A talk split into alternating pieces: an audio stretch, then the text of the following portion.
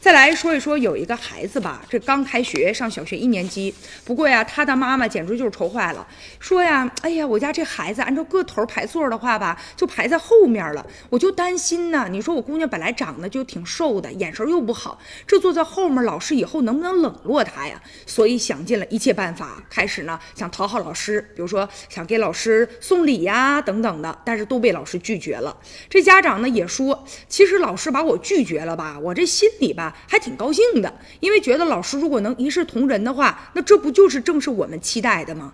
真的就是给老师送东西和不送区别那么大吗？有一个妈妈，她就讲说，我就问我姑娘，哎呀，姑娘啊，你看语文、数学还英语老师谁对你好啊？后来女儿说了，英语老师对我最好了，妈妈，她还选我当课代表。后来母亲说了，这英语老师我从来也没有给他送过一分钱的礼啊。还有一个资深的啊，小学低年级的班主任就讲了，说其实有一些家长也主动的跟老师套近乎啊、讨好啊什么的，但其实这样一来，反而让彼此之间的关系。下过于的微妙了，甚至有点紧张了。你说，如果老师收了你这礼之后啊，就会影响。老师在学生和家长心目当中的这个形象，彼此之间失去了信任，不见得一定就是好事儿。我们都希望呼吁一个非常公平的孩子学习的一个成长的环境，但另外一方面呢，我们又希望老师能够对自己家的孩子有所偏爱。不过呀，采访当中很多的老师都表示了啊，说他们第一肯定不会要家长送的这些礼物，第二个就是是即便啊说你特别想跟老师